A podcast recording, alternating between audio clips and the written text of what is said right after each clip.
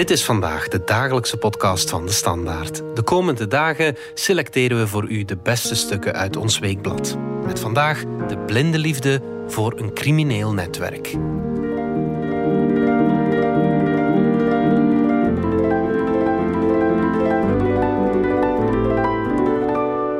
Ik ben Lieve van de Velde van de cultuurredactie van de Standaard.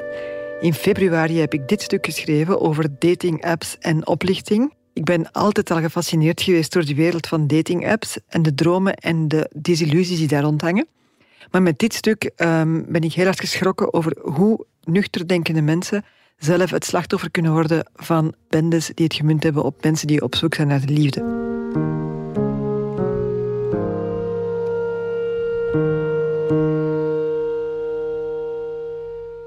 Tom Ernsting uit Michigan is 60 en, zoals de volksmond zegt, goed geconserveerd. Mooie lach, expressieve blik, strak lichaam, slimme bril.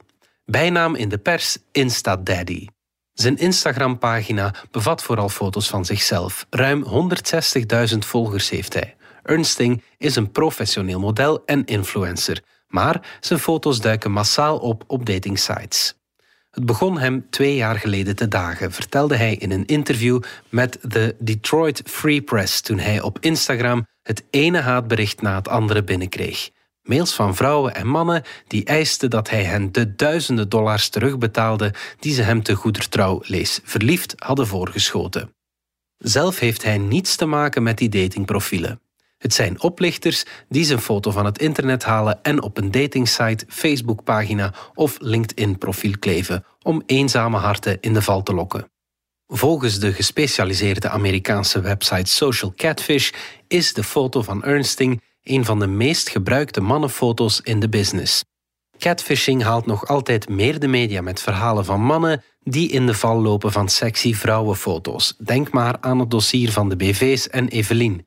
Maar dat wil niet zeggen dat vrouwen buitenschot blijven.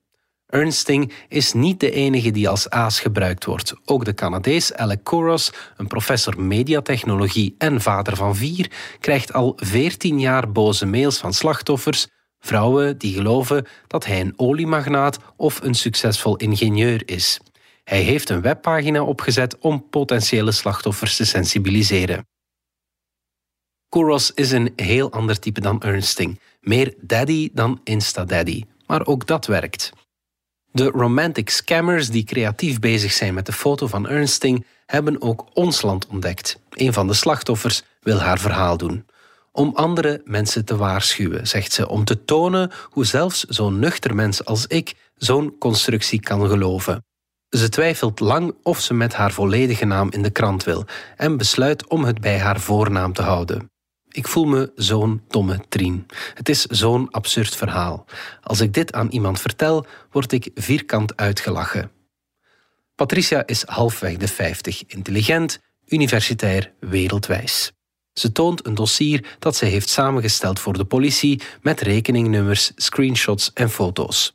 De politie liet weten dat ze weinig kan doen, te weinig mankracht. Ze kreeg vooral de raad om elk contact met de oplichter te verbreken. Patricia verloor er meer dan 8000 euro aan. Hoeveel precies wil ze niet kwijt. We zaten midden in de coronawinter, zegt ze. Donkere dagen, geen bezoek, eenzaam thuiswerken. En toen was er plots Facebook dating. Het was laagdrempelig, gemakkelijk. Er zaten veel buitenlandse profielen op en dat lag me wel. Ik heb veel gereisd en iemand uit het buitenland die hier woonde leek me wel interessant. Ene Aristo Giovanni passeerde en dat bleek een Italiaan. Of beter, leek een Italiaan, want alles wat ik hier vertel is natuurlijk make-believe. Maar dat kon ik toen nog niet vermoeden. Hij zag er fantastisch uit en ik vond het eigenlijk wel vreemd dat hij voor mij koos, een doorsnee vrouw. Hij stelde meteen voor om verder te communiceren via WhatsApp. We begonnen intens te chatten over van alles en nog wat. Ze scrolt door haar telefoon, toont hele lappen tekst, af en toe opgefleurd door een gifje of een foto. Hij vertelde dat hij een bedrijf in zonnepanelen had, dat zijn vrouw overleden was aan leukemie, dat hij aan Oxford en aan het MIT had gestudeerd, afkomstig was uit Turijn. Hij vertelde vooral veel over zichzelf. Dat is iets waar ik erg gevoelig voor ben. Mannen praten graag over zichzelf, vaak te veel. Toch haakte ik niet af, ook al rook ik bij die eerste berichtjes soms onraad. Ze klonken niet altijd authentiek, alsof ze een copy-paste waren. Maar ik bleef contact houden. Op een bepaald moment zijn we beginnen te bellen. Bijna elke avond, en dat was gezellig. En het voelde raar genoeg naturel. Hij had weliswaar geen spoor van een Italiaans accent. Achteraf beschouwd was het wel heel raar dat we nooit een videocall gedaan hebben. We zaten op WhatsApp en toch gebeurde dat niet. Ik heb het een paar keer geopperd, maar hij had altijd wel een excuus waarom dat technisch niet ging. Er waren altijd wel rare dingen. Terwijl hij in het begin een bedrijf in zonnepanelen had, bleek hij iets later ook op een booreiland te werken voor een Antwerps bedrijf. Van zonne-energie naar petrochemie. Ik ben zelf heel milieubewust, dus die job was al een goede reden geweest om af te haken. Maar ook dat denk je achteraf natuurlijk. Zijn foto zat in mijn telefoon en die wilde ik niet kwijt. Op een bepaald moment onderbrak hij het gesprek omdat het alarm afging op het booreiland. Er waren technische problemen en hij had dringend nieuw materiaal nodig. Hij vroeg of ik kon helpen om dat te bestellen. Zijn bankapp werkte niet. Of ik 600.000 euro van zijn rekening op een andere rekening kon storten. Waarom niet, dacht ik. Via online banking leidde hij me door de betaling met allerlei vertrouwelijke codes. Toen zag ik dat op die rekening 9 miljoen euro stond, naast zijn foto. Nu weet ik dat dat een fake bank was, zogezegd Zweeds, en bij nader inzien waren de URL, de naam van de bank en het logo telkens anders, maar daar had ik geen oog voor. Die hele transactie was opgezet om mijn vertrouwen te winnen. Iets later vroeg hij me om zelf geld te storten, 1000 euro, zogezegd om een transport te regelen. Zijn app blokkeerde voortdurend. Hij zou me terugbetalen met 45% interest. Hij had geld genoeg, het was enkel een technische kwestie. Natuurlijk had ik er vragen bij. Ken je niemand anders? Je hebt toch een zonnepanelenbedrijf? Is er geen secretaresse, een bedrijfskaart? Ik was de enige die hij vertrouwde, zei hij. Daarna volgde al snel een nieuw verzoek om geld. Ik ging nooit zomaar meteen mee, zat voortdurend online info te zoeken over hem en zijn bedrijf. Op de duur werd ik gek van alles de hele tijd in vraag te stellen. Hij had altijd wel een argument. Een identiteitsbewijs dat hij nodig had om zijn bankaccount te heractiveren, bleek net in zijn huis in Wallonië te liggen. Het kluwen werd steeds groter en ik zat er middenin, als een prooi in een ingenieus geweven spinnenweb. Als hij die bestellingen niet betaald kreeg, zou hij met de kerstdagen vastzitten op het booreiland en konden we kerst niet samen doorbrengen. Dus besloot ik hem te vertrouwen en stortte het geld. Die dag schreef ik in mijn dagboek, ofwel was dit de slechtste beslissing van mijn leven, ofwel betekent het de start van iets heel moois. Als ik mijn vraagtekens nu zou oplijsten, dan was het een hele waslijst. Maar in mijn hoofd draaide ik alles op zo'n manier zodat het hele verhaal aanvaardbaar werd. Ik deed er alles aan om de puzzelstukjes te doen passen. Er zaten overal hoekjes en kantjes in de weg, maar ik duwde zo hard en knipte er stukjes vanaf, zodat in mijn hoofd alles klopte. Er was voor alles wel een verklaring te vinden. Maar wat ik vooral dacht was: eindelijk een man die er fatsoenlijk uitziet. De meeste mannen die je online tegenkomt, die zijn om te huilen. Kerels die op de foto in hun auto zitten, onscherp op de foto staan of ongeïnteresseerd in de lens kijken. En toen was daar Aristo Giovanni. Verliefdheid is een oogziekte. Dat las ik in een interview met Katrien de Grave en Alfons van Steenwegen in DS Weekblad. Die oogziekte had ik. Elke vorm van logica moest het onderspit delven voor de romantische droom. Dat Aristo zelf voortdurend herhaalde dat ik moest stoppen met al die verdachtmakingen en bleef beloven dat hij mijn geld zou terugstorten, hielp ook niet. Eigenlijk heb ik het altijd gevoeld in mijn lijf. Ik weet nu dat ik mijn lichaam meer moet vertrouwen. Er zat de hele tijd een knoop in mijn maag. Inslapen lukte niet. Ik liep de hele tijd te ijsberen en te piekeren. Ik heb zelfs eens naar dat zonnepanelenbedrijf gebeld en naar hem gevraagd. Een medewerker vroeg of ik een foto van Aristo kon sturen. Dat had me wakker moeten schudden. Het was een teken dat het allemaal opgezet spel was. Zijn hele wereld was fake. Gelukkig zat er een limiet op mijn spaarrekening. Anders had ik me misschien nog meer laten meeslepen. Pas toen mijn kredietkaart blokkeerde, leek ik tot mezelf te komen. In een flits dacht ik: nu ben ik weer bezig voor die gast. Nu ben ik weer dat behulpzame meisje dat mensen uit de nood wil helpen. Waarom neem ik toch altijd die rol op mij? Ik belde naar een goede vriendin. Zij zette me met de voeten op de grond. Ze haalde Aristo's foto door Google afbeeldingen en zo ontdekten we dat het een foto van dat Amerikaanse model was, Tom Ernsting. Ik werd uit mijn droom getrokken. Waarom zou zo'n man in godsnaam vallen voor een vrouw als ik? Maar ik zag ook het bredere plaatje. Ik woon alleen en dan komt corona erbij. Ik moest plots thuiswerken, zie weinig mensen, krijg geen bezoek. Ik was soms best eenzaam. De website van het bedrijf in zonnepanelen was solitechenergygroup.com. Daar staat Giovanni ook als contactpersoon met een Gmail-adres, wat verdacht is voor een CEO. De domeinnaam is geregistreerd in Benin City, Nigeria. Een land dat samen met Ghana en Ivoorkust bekend staat voor zijn behendigheid in internetfraude.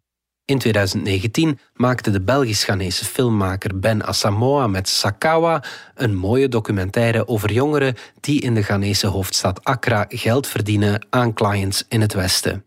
Die clients zijn contactpersonen die ze via datingsites of Facebook ontmoeten. Asamoah toont hoe mannen zich als vrouwen voordoen en verliefdheid veinzen, hoe ze met twintig in een kamer zitten met een laptop op schoot en een smartphone in de hand hoe elk van hen drie tot vier chatvensters tegelijk heeft openstaan, hoe ze scenario's bedenken die ertoe moeten leiden dat de client de bankkaart bovenhaalt. PayPals, zo worden die westerse contacten genoemd, dat zegt antropologe Anne Cassiman van de KU Leuven. Een woordspeling op penpals, pennenvrienden met een bankkaart dus. Cassiman deed een paar jaar onderzoek naar de jongerencultuur in Accra en zag er de achterkant van de spiegel waarin Patricia Aristo meende te zien. In de wijken waar ze onderzoek deed, draaiden de kantoren van Western Union en MoneyGram de hoogste omzet van Ghana. Het zijn vaak jonge kerels. Ze troepen samen in cybercafés omdat ze daar minder makkelijk te tracen zijn. Ze leren elkaar de trucs, waar je foto's kunt vinden om te gebruiken als profielfoto, hoe je een liefdesbrief schrijft, hoe je uit iemands profiel dingen kunt leren. Vaak werken ze intens naar een vertrouwensrelatie toe, tot ze voelen dat de andere partij afhankelijk wordt. Dan verdwijnen ze een paar dagen van de radar. Daarna komt een typisch verhaal waarbij er zogezegd iets misgelopen is dat opgelost moet worden en dat geld kost. Cassiman was minder geboeid door het hoe dan door het waarom. Ik zie hun levensomstandigheden. Ze komen uit arme wijken. Ze hebben weinig zicht op wat de toekomst zal brengen. Data zijn een weg uit de ellende. Het is een snelle en makkelijke manier om geld te verdienen. Ze vertelt hoe de jongeren deel uitmaken van een bluffcultuur waarin dure kleren, auto's en smartphones uitstraling, aanzien en macht geven. Dat leidt dan weer tot de morele discussies in de gemeenschap. Op tv, in de moskeeën, door de chiefs wordt de praktijk besproken en streng veroordeeld. Het is een samenleving die gestoeld is op delen en herverdelen. Dat de jongeren het geld voor zichzelf houden en uitgeven aan luxe spullen valt niet goed bij de oudere generatie. Dat is de kern van de morele discussie, niet de vraag of het wel oké is om een PayPal geld af te troggelen. Een argument dat je vaak hoort, zegt Ant Kassiman, is: als iemand me geld stuurt, is dat een teken dat die persoon geld heeft. Heel soms wordt er ook geschermd met het verleden, met het argument dat de blanken lang de rol van uitbuiter hebben gespeeld en dat die rollen nu omgekeerd zijn. Ook de politie en overheid proberen de praktijken in te dammen, maar ze krijgen er heel moeilijk vat op, aldus Cassiman. Zo hebben ze minderjarigen de toegang tot cybercafés verboden of een aantal websites afgesloten voor Ghanese IP-adressen, maar het haalde weinig uit. Ook bij ons valt er weinig te doen, merkte Patricia. Jana Verdegem, woordvoerder van de federale politie, zegt: er is niet één specifieke cel of politiedienst die zich bezighoudt met dossiers rond de zogenaamde vriendschapsfraude of andere oplichting via internet. Aangiftes komen binnen via de lokale politie, waarna via het parket bijkomende onderzoeksdaden kunnen worden gevraagd op federaal niveau. Doorgaans zijn dat de regionale computercrime units in de arrondissementen. We merken dat de daders vaak vanuit het buitenland opereren. Als de gegevens toelaten om hen te lokaliseren, kunnen internationale procedures worden opgestart. In dat geval zijn we afhankelijk van de medewerking van buitenlandse politiediensten. Wij proberen nu zoveel mogelijk in te zetten op preventie. Dat gebeurt ook via de website te van de FOD-economie. Daarop staan getuigenissen en tips die moeten helpen om niet in de val te trappen. Hoeveel mensen het slachtoffer worden van dit soort oplichting valt niet te achterhalen. Vriendschapsfraude staat niet apart in de criminaliteitsstatistieken. De cijfers worden breed bijgehouden onder de noemer oplichting via internet of internetfraude. Daaronder vallen onder meer ook fraude bij online verkopen, valse loterijen en identiteitsfraude. Die cijfers zitten in stijgende lijn van 11.547 aangiften in 2017 naar 21.557 in 2019. Voor 2020 zijn er nog geen cijfers. Jammer, want je zou kunnen vermoeden dat de sociale isolatie van het coronajaar vruchtbare grond zou zijn voor PayPals. Verdegem zegt: We kunnen enkel aanvoelen dat de lockdowns inderdaad tot een stijging hebben geleid, maar we kunnen dat nog niet met cijfers staven. In de Verenigde Staten hebben ze net zo min cijfers voor 2020, maar ze hebben er wel een duidelijk zicht op de schade die vriendschapsfraude toebrengt. 25.000 mensen dienden in 2019 een klacht in. Samen verloren die meer dan 200 miljoen dollar aan hun oplichters. Dat blijkt uit de cijfers die de Federal Trade Commission begin februari vrijgaf. Dat totaalbedrag ligt 40% hoger dan in 2018. Nog even terug naar het begin. Een mailtje naar Tom Ernsting. Of hij zelf ooit een klacht heeft ingediend wegens misbruik van zijn foto's. Zijn antwoord is kort. Als je weet dat ik ongeveer 100 mails per week krijg van mensen die bedrogen zijn door oplichters die mijn foto hebben misbruikt, weet je dat ik niet elk dossier kan opvolgen. Ik raad hen altijd aan om zelf naar de politie te stappen, maar ik merk dat ze zich vaak heel erg schamen voor wat er gebeurd is. Voor mij is het wel een goede zaak dat dit soort verhalen naar buiten blijven komen. Logisch, hoe meer mensen weten dat Ernsting een model is en geen Italiaan op zoek naar een vrouw, hoe beter. Ook voor hem. Patricia confronteerde de man die zich Aristo noemde keihard met de feiten beschuldigde hem van oplichting en diefstal en liet op Facebook zijn datingprofiel blokkeren. De laatste woorden die ze van Aristo kreeg waren: Do what you believe in, never give up and help everyone who needs you. Karma sees everything.